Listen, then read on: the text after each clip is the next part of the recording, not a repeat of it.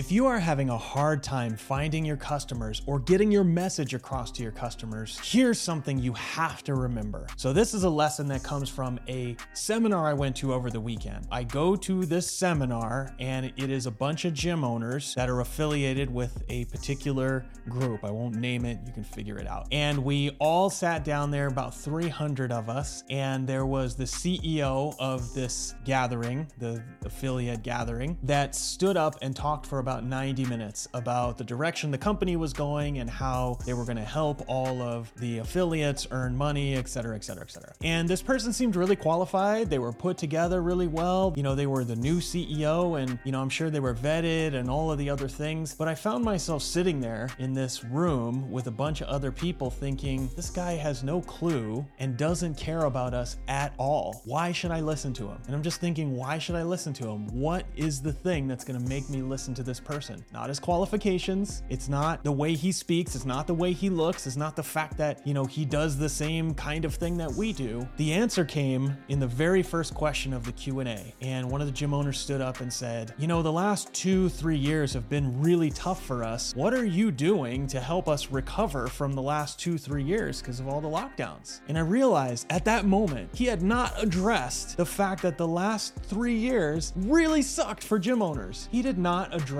the feelings and things that we had going through our heads. It wasn't about his qualifications, it wasn't about who he was. He just wasn't tapping into the thing that was going through our heads. And all he had to do was actually talk to a few gym owners and find out what their biggest struggles were. And then he could have stood up on that stage in front of 300 of them and said, You know, I know the last three years have been really tough for you. And I know that as a company, we haven't done the best we can to support you. And my first job when I started here was to figure out a way to make that right. So here's the five things that we're doing to help you going forward. If he would have said that, I would have listened to what he had to say, and so would have all the other gym owners. But because he didn't say that, I was out. I sat there for 90 minutes going, this guy is just full of shit. If you're trying to get the message across to your clients about what you do, you have to jump into the conversation that is already going on in their head. Figure out what they're thinking. What are their biggest concerns? What are the things that are just coming up for them over and over and over again so that you can get in that conversation and really say, hey, I feel your pain. I get it. You are dealing with X and Y and Z. And that is a huge problem because of this. And here's how I am going to solve that problem. If you can do that, people will start listening to you. It actually doesn't matter how much authority you have. It doesn't matter how many titles you have or how many companies you've worked for, or how many clients you've helped. If you can speak to the conversation that's going on in your customer's head, then you will get more customers. Hope you found that useful. If you did,